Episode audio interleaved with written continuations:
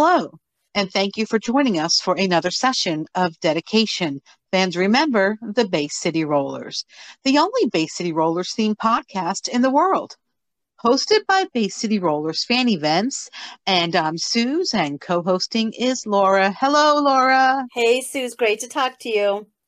How are you? I'm doing well. How are you? I'm doing well, thank you. We've had a busy day again today at Bay City Roller fan events. There's a lot to a lot to do. A year out. Oh, a lot to do, and we're we're on it, and things are going well, and it's exciting, and I'm loving the excitement of everyone, and just the response we're getting. It just seems to be growing and growing and growing, and you know, it's been a long time since we had a fan event, so Definitely. we all want to see each other again. we just, do. It, it's just so much fun. But anyway, in addition to all the fun we're having with Tartan Day Parade, we did a podcast today.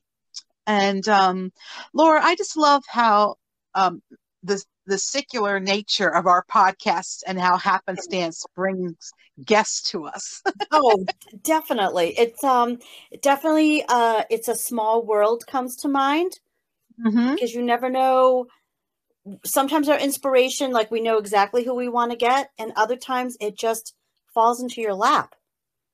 And and this kind of happened. I was having lunch with a friend of mine in Asbury Park a few weeks ago, and we were talking, and we're music lovers, and we were talking music, and um, the podcast came up, and you know, um, they said, wait, we know someone.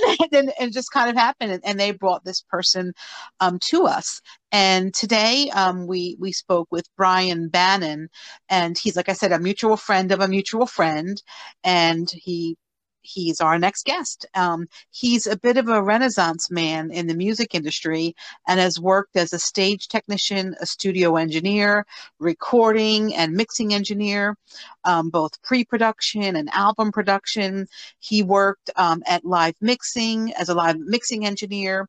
Um, front of house monitors with the likes of people like Southside Johnny and the Asbury Jukes, Little Steven, Glenn Tilbrook from Squeeze, The Rascals, The Temptations, Four Tops, the Marshall Tucker Band, Warren Zevon, Davey Johansen, also known as Buster Poindexter, Gary U.S. Bonds, Alexa Ray Joel, whew, Sly Stallone, uh, uh, Gerald Levert, George Clinton, Bootsy Collins, I mean, woohoo! Um, and uh, Bernie Worrell of Parliament and Funkadelic just to drop a few names there.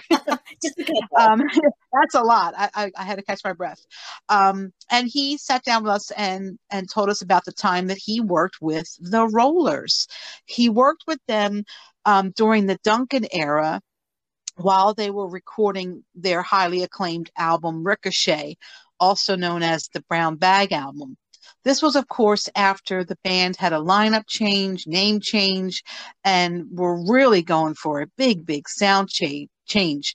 Um, they were exploring their own style of music, possibly for the first time with Elevator and Voxx, and then finally with Ricochet. So um, we had a chance to talk with Brian today um, about his experience with that. So we're going to let everyone else hear that.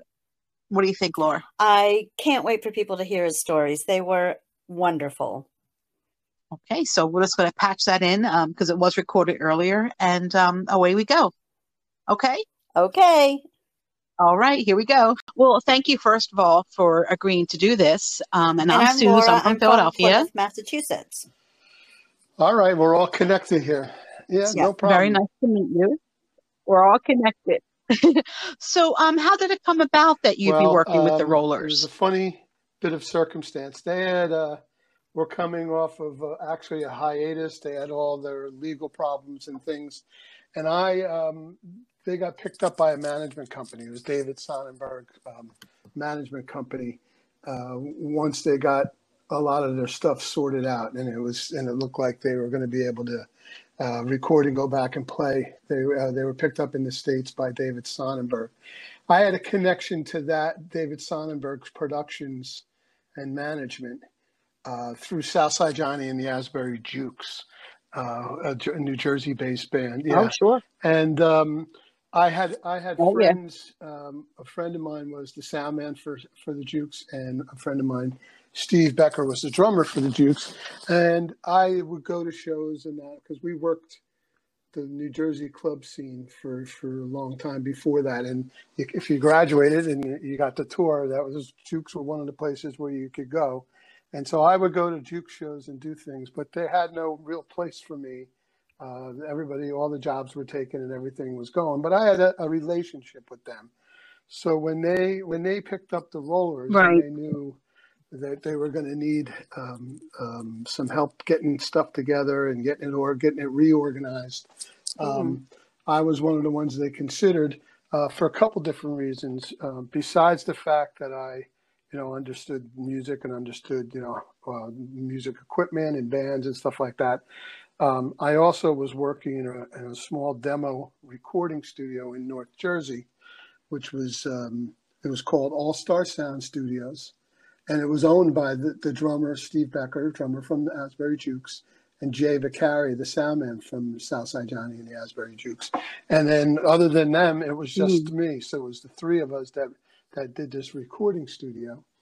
And the management company said this would be a great place to work out the songs and get all the kinks uh, um, roughed out out of the way before they went into the studio to actually go record uh, what later became Ricochet. Oh wow! Okay. So, okay, so were you were you aware of their previous success of the boy bands when you when you came on board, or sure. did you have to like kind of? Okay, yeah, I mean, exactly. I mean, it would be kind of hard yeah. not to. As a, as a music lover, anybody listened to the radio, you heard the Bay City Rollers. There was no question about that. Yeah, I think that was a little before we actually called them boy bands, though. Mm-hmm. they, they, they, were that the boy band true. before that there was boy true. bands. But yeah, I, I was yeah, they they are the original boy band. So probably. I was aware. There's, there's, there's no question. I mean, you wouldn't call aware. the Beatles that. Um, it actually kind of struck me because they were saying, "Hey, listen, we have, you know, we can, we could really use you.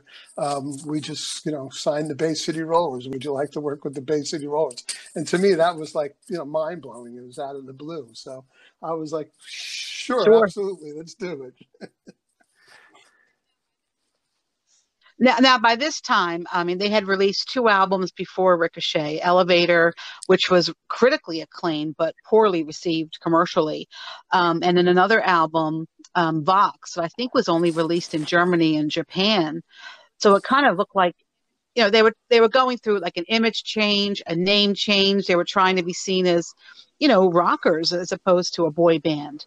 Um, were you aware of that they were involved in that kind of a transition? And if you were, um, what kind of challenges did you think that the well, band were facing, if any? Sure. With that baggage, well, there's a lot you know of I mean? expectations. Whenever, yeah, I mean, they were on TV a lot. And they had pop hits, and they were like a pop band, and of course, mm. you can't escape the plaid and mm. that. So whenever that's the image that you have, um, you kind of need to grow up a little bit at certain times, and they were looking to grow up. I believe now. I, I had no idea that that sure. was a specific goal or what they were planning on doing until we actually uh, in the studio, and uh, it was at that point um, they had already been settled in in the house in um, in South Orange Maplewood area, and they had come down. They had come down to the recording right. studio the first day uh, now the recording studio was in right on the East Orange Bloomfield border, probably about I don't know 10, 15 minutes mo- at the most away from the house, and um, so that very first day um, when we got their equipment in and got the introductions out of the way and and they got a chance to start playing, I I started listening and I'm saying, this doesn't sound like Saturday night. Um, yeah, so no, no, indeed what were your first impressions of, of the sound that you were uh, hearing? Were you yeah, like, wow, absolutely. I mean, surprised? From the exposure or? that I had to, from the band before, which again is basically just, you know, top 40 radio and without actually ever working with them. Uh, my 1st mm-hmm. impression was um, they were much better musicians than I expected them to be. Um, Interesting. You know, okay. With, with, with mm. that, you, you never know, you know, can people play? Can they not play? Or, you know, how much of it how much of it was done in the studio sure. was it all done by them was it done with other musicians and uh, i was absolutely um, thought it was awesome because uh, each one of them played multiple instruments Um, they all were um, very, very good with their instruments, as a matter of fact. Uh, so that was the first thing that struck me, and then the actual actual complexity of the music they were writing um, was far from the basic, you know, three or four chord uh, pop hits that I had heard earlier. Mm-hmm. Oh yeah, no question. It was serious. Did you have a sense of like who maybe was was taking on the leader role? I mean, Duncan was the the lead singer and he was the frontman, but was there what was the dynamic with them? Like who kind of was like leading the the art, um, I guess, for lack of a better word? Well, a lot of it it actually was very well spread uh, spread across the board as far as um, how things went. Like there, there was no like we walked in the studio and somebody, you know, one of them said, "All right, this is what we're doing, and this is how it's going."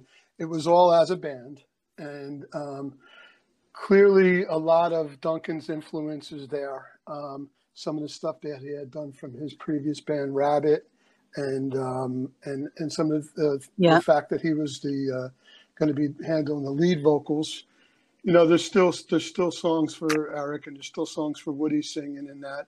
Uh, but but Duncan was going to be handling the mainstay of the singing, and um, he's an accomplished guitar player as well. So that clearly came through in the writing. But I oh, wouldn't say um, you know that made you know anybody the leader of the band. In fact, um, I think um, I think it was pretty well balanced. Um, uh, uh, so they were actually yeah yeah through collaboration. And then you know there was there was there was songs yeah. from uh, from multiple multiple writers and and on there being done. And were the songs all, already in the can, or was there still oh, reworks oh, going on when you got into the studio? Probably, and, and I knew you were going to ask me this, and I can't think of any of them for the for the life. Oh, sorry. But there, um, there probably were almost as many songs that didn't make the record as far as oh wow the, the ones that made the record. They, yeah, you so there could there, I, I mean, yeah, so there could have been another that's record. True with any record, you always try a whole bunch of things to see what things sound like yeah. and how they're working, and um, you know, did the song develop correctly? Does the song fit with the other songs? There's a lot of considerations you put together. So there's, mm. you know, there was a number of songs that were put out yeah. there, um, and before it settled into what was actually going to be on Ricochet. Do you know whose decision it was to release Ricochet as the Brown Bag album? Um, it, it was getting airplay, and I know in college radio and other stations, and people were like, "Wow, who is this?" They were really excited about it, and then when they found out who it was, it kind of died a death. Like I know it never made sense of, to me. Uh, it seems kind of strange because if you like it, you like it, right? You know, that's the way it should be. Right.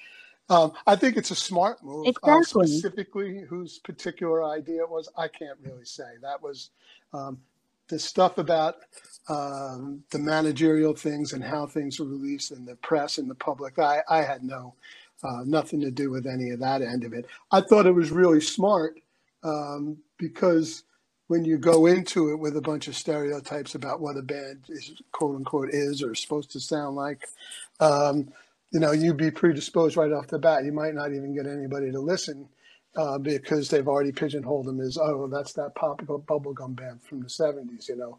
And now there's this is clearly not pop and bubblegum. Yeah. And uh, so I think I think that it made a lot of sense to be not able to all. do that.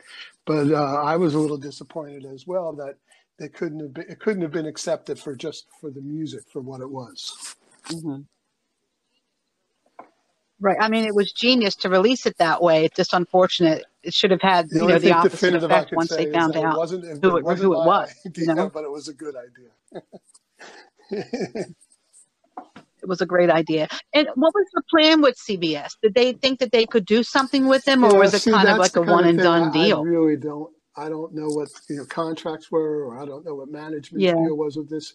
I just knew that they were going to take a chance. Um, David Sonnenberg and his management team uh, had a proven record. I mean, at that time, he was handling things like uh, like Meatloaf was one of his big things, and that had just come out what, like two or three years before that. Mm-hmm. Uh, he managed Southside Johnny, Suzanne Fellini.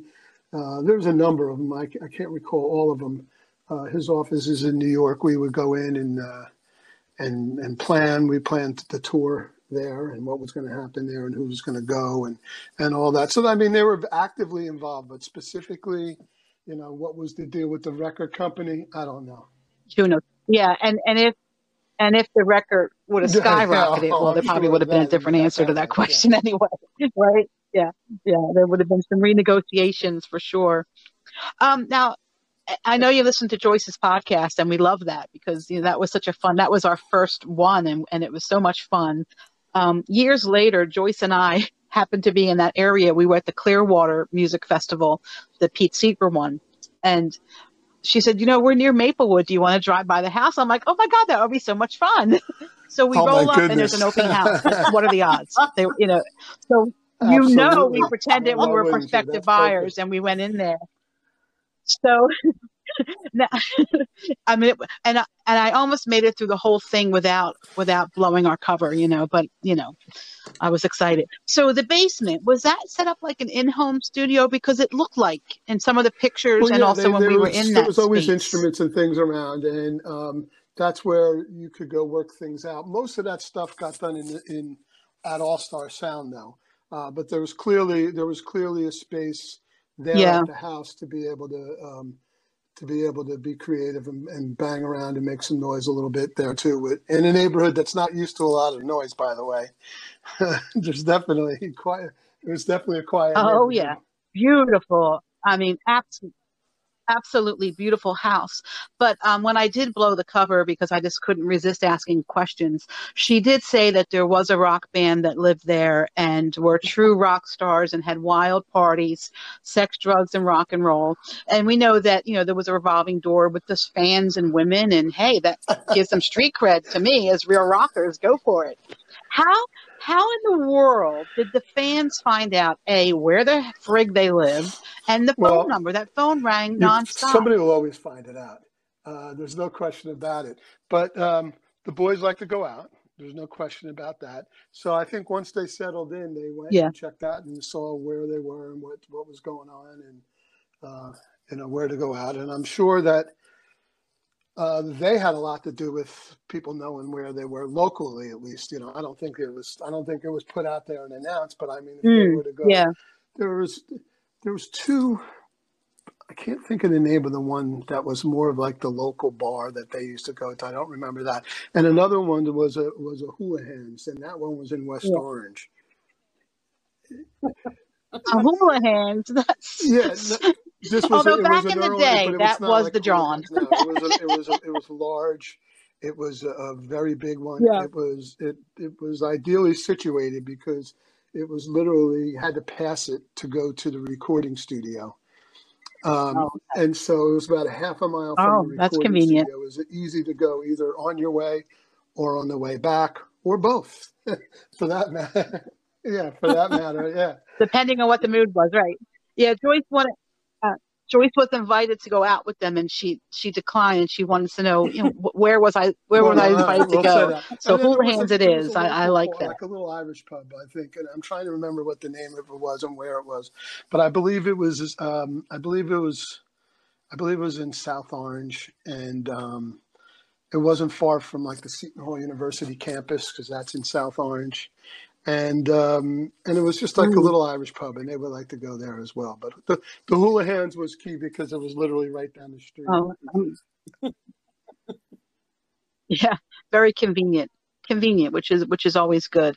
Um, so the house in Maplewood, did oh, you no, did you no, live I, there, I or, or were you just there just sometimes? There. I live, uh, and I am right now where I grew up in northern New Jersey. I still am living in northern New Jersey right now, uh, right now, as I talk to you, but that's I not that probably close. about I don't know, ten to fifteen minutes away from that house right now. Oh wow! Yeah, and where is that right? Yeah, I wonder. I'm i wonder sure if they, got a if they got but, a um, sale. Um, yeah, no, I'm sure where, they did. Where I live, where the rec- I live, uh, probably about 15 minutes from the recording studio. They were about 10 minutes from the recording studio, just in a little different direction. So I mean, it's right. It's all it's all very close in the recording studio. No, so you're no, not I, in the As- never, you're not in the Asbury them, area anymore. I was always from North Jersey. Yeah. I was always closer to Manhattan gotcha. than I am to the shore. Manhattan is about 30 minutes. The shore is about an hour for me. Oh, okay. Yeah. Okay. Okay. So, um, do you have any any fun stories you want to share about hanging out the Uh, house? I do maybe recall Gerald, Gerald the the ghost? Ghost, but I can't. I, th those stories were mainly theirs. They weren't like I had no. I'd never had a. eh, No, I never saw or had any ghost. So you never saw myself. Gerald? Uh, they would have ghost stories. There's no question about it. So I do recall. I do recall them talking about that and saying that. Oh yeah. uh, oh, this place has got a ghost and this and that. But uh, I thought it had to do more with scotch than it did have to do with actual ghosts. Well, you know, and and it was Alan that talked quite a bit about. Gerald the ghost. and you know, right off the Yeah, right off the bat, it was. says something. So you know what I really want to. very talkative at all. Out of out of the, everybody in the band, he was probably the brother. Alan and Derek were probably the most quiet, uh, without question. Hmm. Well, I, I think Gerald maybe freaked him out a little bit. I'm not sure. You know what I really want to ask about, and it's just a weird, a weird fascination for me personally. The Turtle Brook Hotel. Like we know Eric would go there, like on the reg. Like why? I mean, maybe for the obvious reasons of privacy, if he's with a lady or something. no, it's simpler, but much it couldn't have just that. been that, it was was it? around the. It was it was literally. I mentioned that Oh, this okay. Houlihan was was like a half a mile from the recording studio. Well, the turtle the Turtle Brook Inn was a quarter of a mile from the Hula Houlihan. Yeah.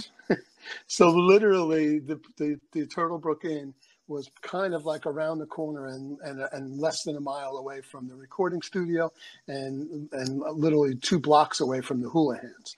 So it was a kind of put thing where, if you didn't want to go all the way back to the house, or if it was not that it was far, or if you just wanted some private time, or maybe um, his parts weren't what were Yeah. being worked on in the studio that day or that at that time, and they were going to need him in a little while, or he finished, and that it was literally right around the corner. So that it was a lot of it had to do with the convenience of the location. So the the recording studio now, and I want to give a distinction between when I recording studio because there's two studios. The one studio that I worked in was in was in East Orange, and that was like 15 minutes away. The studio that they they actually recorded the album in was the House of Music in West Orange, and that one um, very famous uh, recording studio. Lots of um, big stars came through there. I mean, like Carole King and, and Styx and Cool and the Gang and um, Meatloaf Wow. and Southside Mm. Johnny. Many many of them um, um, recorded in that studio uh, in Pleasant Valley Way, and that's this, this song. Another Pleasant Valley Sunday uh, came out of Oh, came out of that. It was uh, it was written That's about great- this uh, yeah. you know suburban uh, area in town, and this is when uh, when Carole King was at the House of Music, and she wrote she wrote that then. And it wound up being on Mhm. Monkees, uh, who, who might have been the first boy band now that we think about it. Yeah. yeah, right. First boy slash band. To get, I, I just random. I just watched the behind the music on them the other day because that's all we're doing is watching things now, right? and I never saw it before, and I was like, "Wow, this is really No, no wild. what problem. happened to them?" It's kind of Anyway, I digress. it- It's kind But- of something that would normally come up because if you think about where the stardom and things come from, it's not that much different than what the guys uh, what the guys had. It's a similar story. No, th- th- they have yeah parallel parallel experiences for sure. You know, they all wanted to be seen as real, you know, real musicians, and the the TV aspect of it, and the the um, the image and all of that. So yeah, it was definitely I found it to be very parallel um, by watching it. Um, let's see. I would like to know. Okay, what exactly was your role with Ricochet? So what were when- you? What were your responsibilities? And So when they went What do to we thank work you it all out, when, uh, they, they would come down to the All Star Sound recording, and that's where I worked. So we would spend a lot of times, and at that point, they would be working out parts, figuring out what it's going to be, and basically we recorded the album, and we did everything right there. But it wasn't for real. It was this is like to work it all out for what they were Mhm. going to do from when they went into the studio. So when they when they pretty much had it all sorted out, at that point they took the tapes that they recorded at All Star Sound because it was a much smaller studio, much more affordable studio. Uh, and they can spend more time and do things without like blowing a whole budget there. And it was literally right down the street. We had a good working relationship with both the House of Music and with the management company, so it made sense for everybody. So that's where my starting with them. So I would be there day basically day and night whenever they were booked in. Um, I would uh, I was an assistant engineer mainly, so I'd make sure that all the gear was right, that the the tapes were up on the machines. That Jay, who was the main um, main engineer uh, on the whole thing, would be ready to go. The guys would be ready to go. Um, they, you know, we needed to switch up. I jump out into studio, switch up the microphones, or you know, adjust things, get things together. So I was basically the assistant engineer for all the stuff that we did there. And then they took these, uh, the, mm-hmm. the master tapes that we had made, and brought them up to the House of Music. Um, some of the tracks, I believe, were used um, with some of the things that we recorded, and then um, they would overdub on top of them. But I think a lot of them uh, they used as a guide, and they started from scratch because you know that was, like I said, the House of Music, world class recording studio, uh, world class people there too. They were wonderful to work with. Uh, um, they haven't been there in quite some time, but uh, they they put out a lot of great great stuff out of the House of Music, no question about it. Hmm. Um, did you have any involvement with the making of the videos? Um, there are still girls clutching their pearls all, over those videos. Done, uh, oh my my my!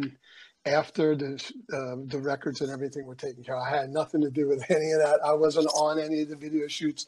I recall them going out to video shoots and doing things, but uh, well, basically at that point we had shifted gears. Yeah. Um, we knew that the record uh, was being was finished recording and was going to be released, and what it was going to look like and what things were. And so on on my end, uh, they had now said, uh, "Would you go out on the road?" and do this because I had road experience as well.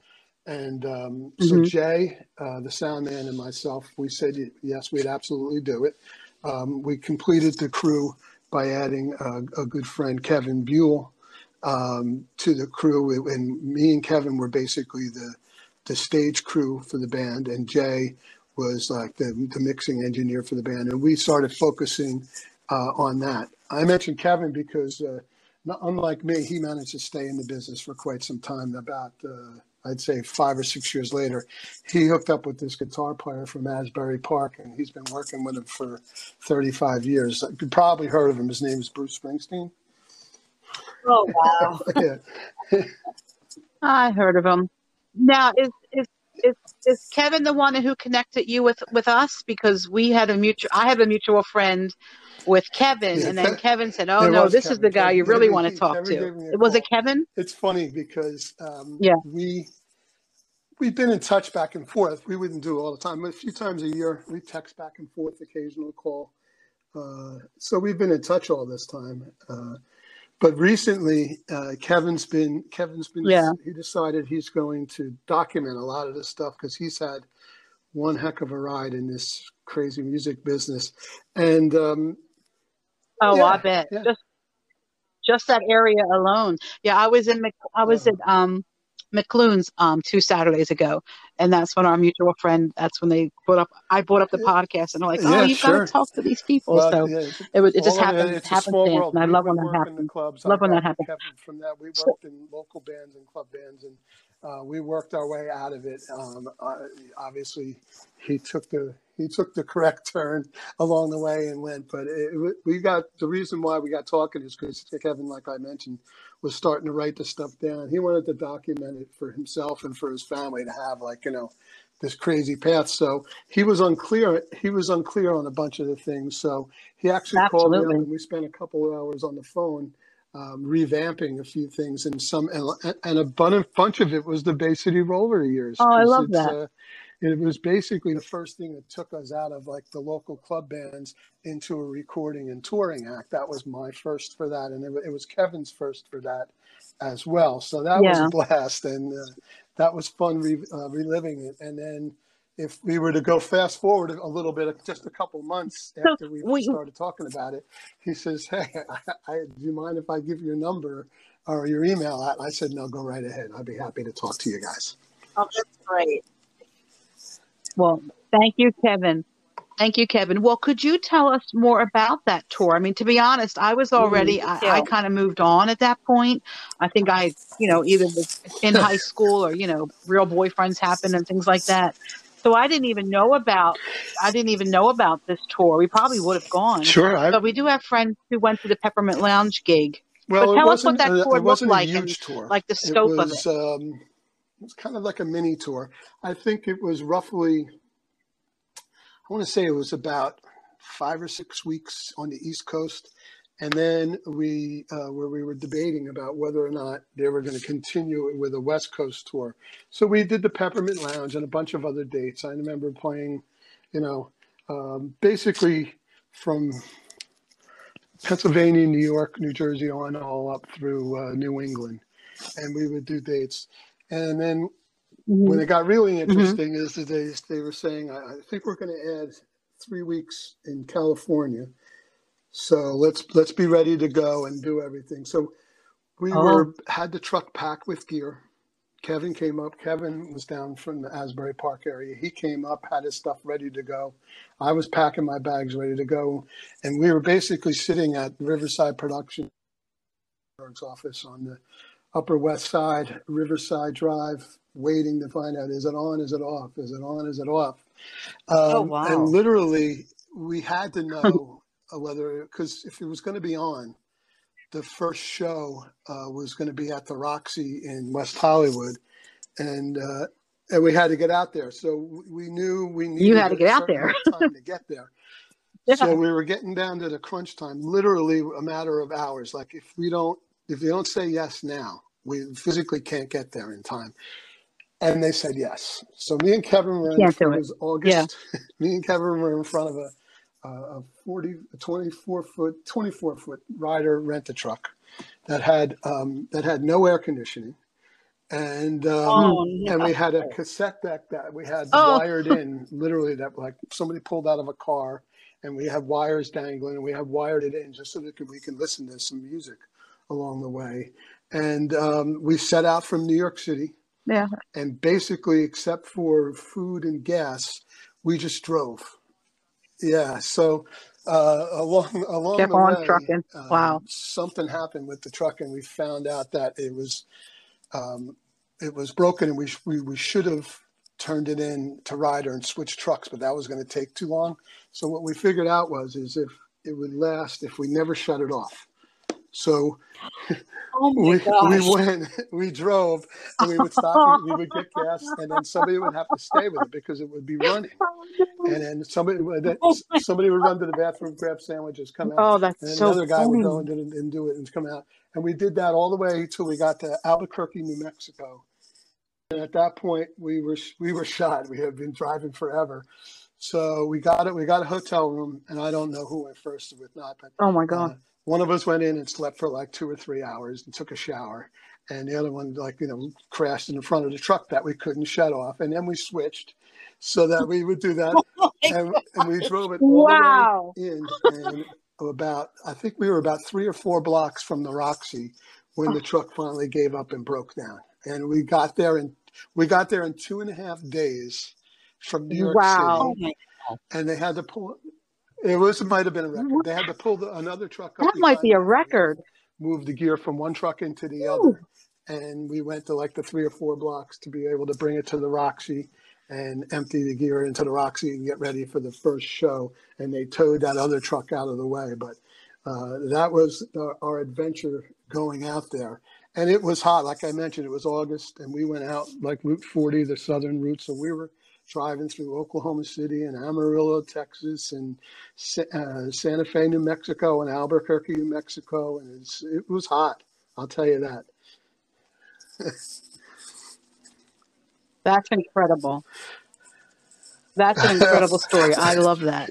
That has to go in yeah. the book. All of that. Uh, and then movie. we wound up doing about three. a movie. Let's uh, just do a movie. California. the Roxy shows were great. Um, um, we got in the night before, and that's when the truck broke down and everything. We did go to the club, and uh, the Knack was playing there that night, and so we, we, met the guys. We met the guys from the Knack, and we talked with them, and, and, and they, they, yeah, they finished. They finished up their show. Doug, R.I.P. Doug. Uh, the next we did. Uh, it was two nights, two shows a night, uh, and the Rollers played, and then we wound up playing a bunch of other places along the way. And the tour, the tour finished up at uh, at Harrah's in Lake what? Tahoe. Oh my gosh! And we, it was a great gig. It was, a, and it was a week wow, long. That's a nice gig. Perfect after all this craziness. So it wasn't the main stage; it was the cabaret, and it, oh, so it was yeah. A, yeah, it was gorgeous, and it was a rotating. That's okay. Show. You had that view. So That's okay. uh, the, th- the rotation oh, was wow. the Rollers, the Elvin Bishop Group, and then local, and then the local cabaret show. Each thing played. Oh wow! We played a fifty-minute set. The curtain closed. 10 minutes to switch it over from one band to the other band. Then the curtain opened, who did a 50 minute set. The curtain closed, 10 minutes to switch it over. The cabaret mm. show was singing and dancing was there. And that rotation went on. You did two rotations a night. So there were six shows. The Rollers did two. Uh, Elvin Bishop did too. And the rest of the time, it was great because there was no That's load incredible. in, there was no load out, there was no breaking anything down. We literally rolled the equipment off the stage, and then the yeah. rest of the night was spent uh, me and Kevin trying to keep up with the guys uh, drinking scotch and and enjoying Tahoe, and, right? And so that was enjoying that was Tahoe. a week of that, and uh, and then the tour, yeah, and then the, then the tour was over.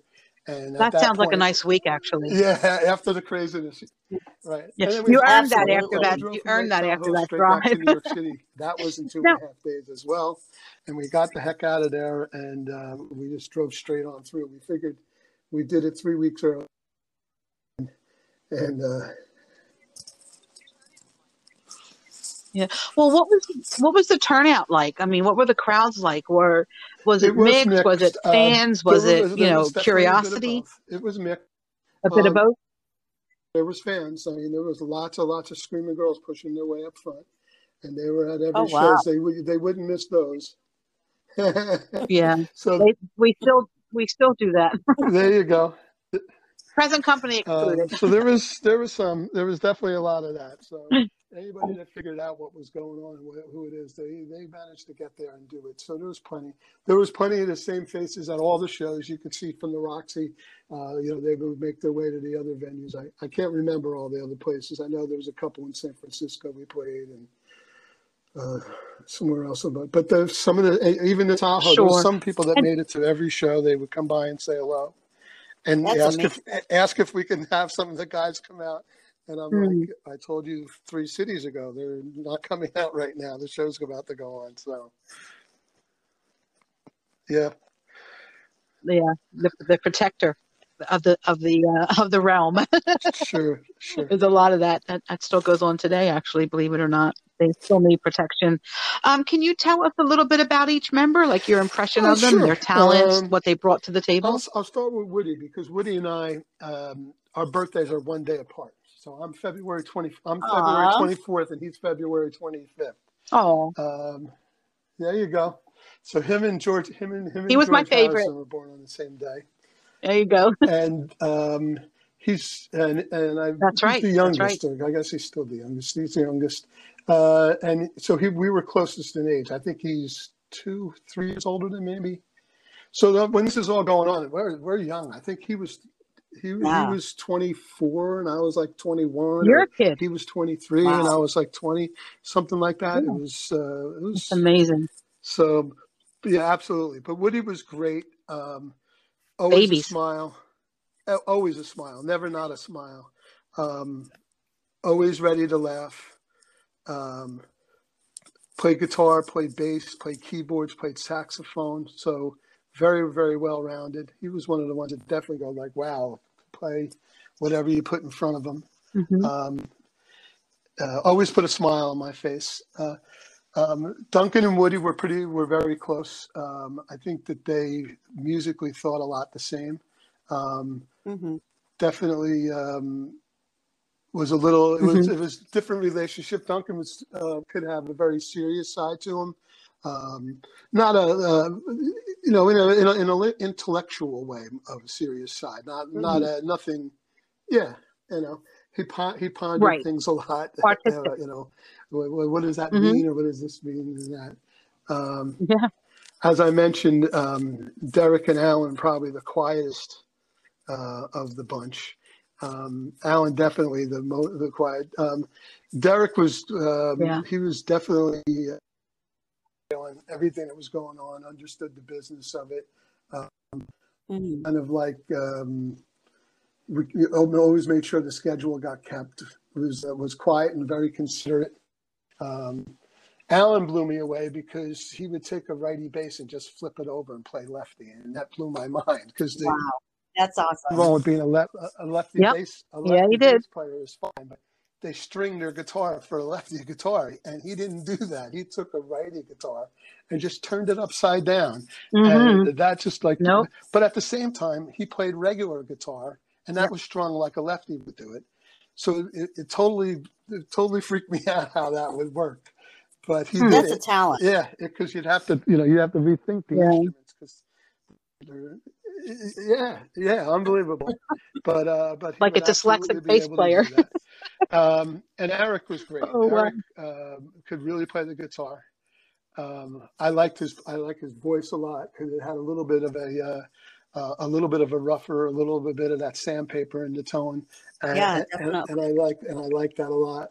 Yeah. Um, he would write oh, differently. Sure. He would kind of more uh, more of a rocker and that I think that musically, I thought probably thought more like he did than anybody. Um, he had a good sense of humor too, but it didn't always show. Sometimes there was just you just saw a serious side. Uh, but when it came out, he was a he was a prankster, a jokester too.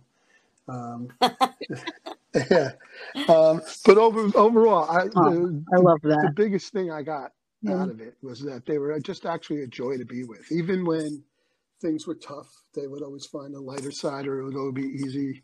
Um, because it's never always all easy. There's there's there's conflicts of there's differences of opinion, what you want to do. There's circumstances yeah. that pop up that like you know that are not fun or convenient, and you got to mm-hmm. deal with them, like some of these gigs right. and that. Um, so there was tough times, but there uh, you know I've been through a lot of different bands along the way, and these guys took it um, as light and easy and as professional as any of them that I've ever been around. There's no question about it really nice to hear. Oh, I, I love to hear that. Yeah. That's, I mean, you may have already told us your well, favorite memory I, of your time. I, Maybe it was the cross country trek. Um, or do you have any other favorite memories? Went, uh, went from absolutely loving each other to absolutely hating each other to absolutely loving each other just to get through the whole thing. There's only so much time two stinking 20 year olds in the front of a truck can do. But that overall yeah. trip, especially ending in Tahoe the way it was, oh, is God, without yeah. question the fondest, um, the fondest memory of the whole thing. Um, but uh, yeah, I, I, hmm. definitely say it was that. It was the West Coast trip, um, and it was uh, and it was definitely Lake Tahoe. That We had a chance to hang out and relax. They they put us up in a. In a we, we didn't stay right at the hotel. We actually um, stayed across the state line um, in South uh, Lake Tahoe, California. These like ski they're like basically great apartments. So we that was that was awesome. Um, mm-hmm. Yeah, that was that was definitely it. That was my favorite of the. you definitely you earned all that, and it just sounds like you know it was meant to be, and it all worked out. Okay, so um, our final question uh, what do you make of us all these years later still engaged still a strong community and creating events I, to bring us all together still um, like you say 40 ways, plus years later something to really appreciate that i know the uh, you know with the advent of the internet and how everything's going and there's uh, there's a website or there's a podcast or there's a group or there's a Facebook group or something for all of this now. None of that stuff. Um, you know, it was uh, it was years and years after the band was mm. Um, the band was done before these things came out. So the fact that it stayed strong and then yeah. this stuff became available, I think it's really awesome. Why not relive it, live a little youth? But if you get a little too carried away, I think they have medication for that to make sure that you can. They do. There was a lot. Of, they do, and I think it's scotch. scotch. It might be scotch. There was a lot of Marlboros, and, and, and regular Marlboros weren't enough. They like went to one hundreds because they just three drags that everybody could get out of them. Um, oh yeah. yeah, it was just unbelievable. But there Yeah, was you needed three or four was- more puffs. I, I after that, I don't know that I drank brown alcohol, brown liquor. After that, I stayed with clear stuff. Yeah. Uh, the, the Oh, scotch yeah. definitely. And yeah, Once- once you puke it up, you're done. no question. Done forever. Oh dear. Well, Brian, thank you so much. Um, you'll have to come find No us at a. It show or an event one day and see how we all turned out. Um, I know you can't see it, but hopefully you can hear it in my voice. There's been a smile on my face this whole time. Uh, it was gr- it, it was great to relive. It was great to relive a lot of the stuff. We're smiling Um, right it was with a you. Fun time and a um, fun time in my life. It was a fun time with good friends. It was a fun time with good music. So I hope um, you know if anybody can take a little bit of something out of it and that can put a smile on their face, then it was all you know. Then it was my pleasure to be able to do this with you guys today. Thank you so much. We appreciate Definitely. it. You definitely All right, great. My accomplished that. Thank you so much, Brian. Bye now. Thank you, Brian. You certainly did put a smile on our faces. We hope you all enjoyed Brian's memories. What a treat to learn more about that era of the rollers that maybe isn't all that known or talked about. We've really enjoyed talking to him. We especially loved hearing from an industry person what consummate and professional musicians the rollers were. We never doubted it, did we? Well, friends, thank you all for listening, and as always, keep on rolling.